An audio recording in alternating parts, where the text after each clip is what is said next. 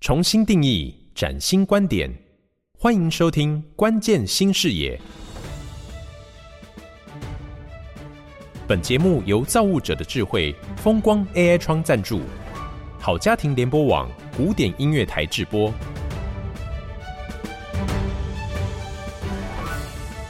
各位好，我是叶欣，欢迎收听好家庭联播网关键新视野的节目。二零五零碳中和。净零排放对很多企业来讲，都知道这个目标跟方向究竟要怎么做呢？我们这一期的节目持续的邀请到资诚永续发展服务公司的董事长李一化李董事长来跟听众朋友从消费端企业合作，还有企业的影响力到人才的培训，告诉大家呢，全方位的永续养成之路，只要你。愿意迈开第一步，永远都不嫌迟。那接下来今天的 Podcast 频道要跟大家来谈的是接轨国际永续，究竟可以从什么地方着手？可以请李董事长跟大家提供一些你的看法吗？好的，谢谢主持人。我想，我们台湾是一个非常国际化的国家，我们台湾的企业在国际的舞台上面，可以怎么样来因应国际的这个 ESG 永续浪潮？我们必须要掌握整个 ESG 的趋势。如何掌握 ESG 的趋势呢？我想从企业端后可以有几个方式来观察。第一个就是我们的客户对我们的期待跟要求。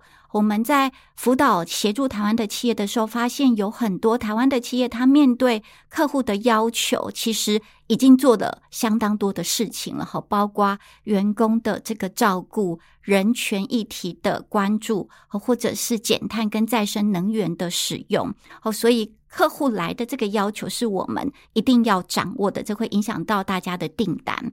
那另外一个呢，就是法规的要求。台湾现在有各式各样的法规，那金管会主管机关也在要求公司做一些资讯揭露。那未来可能要定一些减碳的目标。那这个法规的要求也是给我们一个指引。再来就是可以透过国际型的顾问或者是国际型的会计师事务所，比如说我们之前 PwC，我们都会和经常的有各式各样的这个 newsletter 或者是论坛，跟我们台湾的企业来分享最新的国际趋势。我想这个是企业一定要掌握的。我们都希望在 ESG 的趋势之下，可以站在浪头上乘风破浪，而不是被这个浪潮淹没的。对，特别是台湾虽然是做代工哦。但是源头就是国际大厂嘛，是是，所以您可以举一些例子嘛？就是国际厂商，那么呼应到台湾的代工制造业，它要如何的来做配合，而这个趋势又怎么走？好，好，我想我先大概讲一下我们现在有关注到的一些永续的议题，而且它是不断的演进的。好，例如说，我们从 ESG 三个面向来讲，我们从公司治理以前呢，就可能大家比较关注在公司有没有呃落实 ESG，有没有 ESG 的策略。但是呢，现在我们要讨论的，不管是国际的趋势或者是法规，董事跟高阶他们的 package，他们的报酬有没有跟企业的 ESG 绩效来做连接？比如说，公司喊出了二零五零净零，那二零三零我们要减碳百分之五十五，中间还有一些进程目标，那这些目标有没有达成？会不会影响到董事跟高阶的报酬？应该是有影响，那董事跟高阶就会更关注。和这个是治理的面向。那在社会的面向，也不再是只有捐赠，而是要像如同我们前面讲的，从核心本业结合其他伙伴，共同创造影响力。那在人权、员工照顾的部分，后也从这个欧盟的一些新的人权尽职调查指引，我们可以看到，公司除了照顾好员工，还要去关注，要去做一些。些人权的尽职调查，这个也是一个重要的国际指标。那在环境的面向呢，以前是自己减碳就好，现在呢是要跟供应链一起减碳，不只是要求供应链，还要协助供应链一起来减。那这个我们就可以举微软来跟大家做分享。微软在二零二二年它的环境永续发展报告里面，它有特别指出来说，它的全球业务在二零二二年增长了十八趴，可是呢，它的总排放量却成功下降了零点五趴。那它到底是怎么做到的？跟供应链一起来努力，这个是很重要的。他在他的报告里面呢，他也讲出了几个重点。这个报告里面就特别是去跟供应链说明说。诶，我微软范畴三就是我价值链的排放占了微软九十七趴的碳排放量，所以范畴三的减量对微软来讲不是自愿的，它是一个必要性的。那我请供应商跟我一起合作，要做什么呢？好，请供应商要承诺他的减碳行动。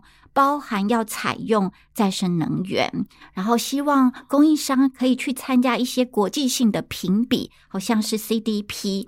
那要求供应商要去设定它的科学基础的减碳目标。那最后呢，也要求供应商到二零三零年至少要减量百分之五十五，而且它的这个碳排呢是要经过外部查证的。哦，所以我们可以看到国际大厂是这样来鼓励，或者是要求，或者是来带动它的供应链跟他们一起减碳。哇，这真的是非常重要，而且国际大厂微软嘛，哈，嗯，它的。产品成长是十八趴，结果它反而可以降低它的碳排零点五趴，好强哈、哦！不过，就像刚刚李宜樺董事长有讲的哈，他是必须要用一个科学技术的方式来做评比，这句话就有意思了哈，也是我们接下来要谈的一个议题。嗯、呃，所谓的漂绿，我们讲漂黑哈，但是这个。减碳呐、啊，或者是 零碳呐、啊，或者是这个绿产业哈，有时候很容易喊呐、啊。嗯嗯，是的。但如何让它科学化跟数字化，或者是说成为国际的一个认可方式，这里头应该要有非常重要公信的第三方，对不对？是的，没错，没错。我想这个漂绿的议题，在过去两年来受到非常多的关注，因为我们看到越来越多的企业陆续喊出二零五零年净零排放，或者是二零三零年，它可能要减到四十五趴、五十趴。可是呢，在这样子的一个承诺之下，企业到底有没有？规划了一些行动方案，然后有没有逐步的落实他的行动方案以及成果如何？可能比较少看到这样的资讯，所以这个就会被认为说，诶，那到底它是一个企业会执行的承诺，或者是一是口号？那这个时候就需要透过资讯的揭露以及第三方的查证。后来让企业的承诺跟行动，它是更具公信力的。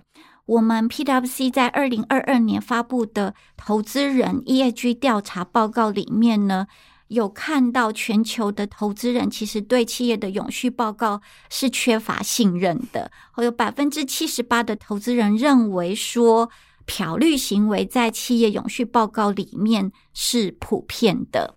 那这个调查报告也。告诉我们，投资人有表示说：“诶，如果企业的这些永续资讯是相当于会计师在做财务报表查核的水准跟程度，那这样的永续资讯，投资人就有信心。”哦，所以第三方查证会计师确信 ESG 资讯，或者是碳排的资讯，或者是其他的永续资讯，那这个就是现在不管是台湾的主管机关，或者是国际的标准，大家都很重视的。比如说，我们台湾的金管会、证期局、交易所跟柜买中心，在我们台湾有要求上市贵公司永续发展路径图，他们要去分阶段和一公司的资本额去揭露公司全球的以及母公司自己的范畴一跟范畴二的碳排放量。那盘点揭露出来之后，还要经过第三方的确信，例如说会计师的确信，这个一个是温室气体排放的确信。那另外一个环保署也在一百一十二年有发布网际网络购物包装限制使用对象以及实施的方式。也针对大型业者，它的网购包装材料、它的包材减重率，或者是循环箱、循环袋的使用率，这些资讯要有第三方的确信，让企业这样子的一个永续的绩效跟永续的成果，和能够是很具公信力的传达给社会大众跟利害关系人。对，所以我想，这个第三方确信是一件重要的行动跟指标。可是，这个第三方的选择呢？嗯，企业它可能可以有不同的选择，但是以大部分的上市柜公司来讲，他们一直是在资本市场的领域。那资本市场。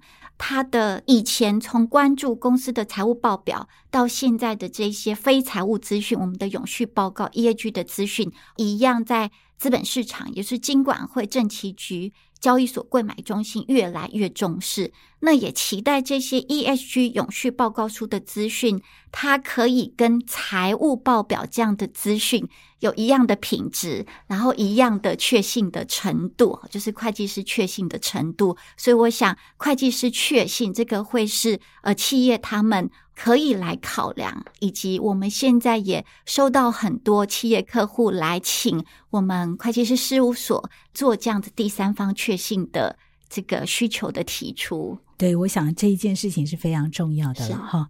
今天 Podcast 就跟听众朋友谈到这个地方，就像李一华董事长讲的，要接轨国际，你的企业才可以永续的去发展，消费者支持，那这个地球才有救。那如何来做呢？可能要透过公正而且是国际化的第三方做确信哈，这件事情也非常非常的重要，否则真的。漂绿的状况哦，喊口号的情形，还是会造成大家的质疑。一有质疑之后，那可能对所有呃要强强联手，能够对地球、对这个 ESG 一个好的生态链或者是生态圈的影响，是会受到阻碍的。因此提醒大家哦，要接轨国际、永续，知道怎么做之外。也要经过第三方的确信，还有更多详细的内容，我们下一集的节目再邀请李一化董事长跟大家来谈，也就是人才的大挑战。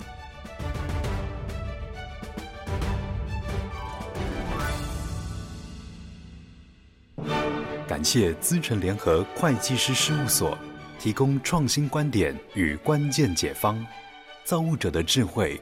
风光 AI 窗启动节能永续新生活，迈向净零排放新时代。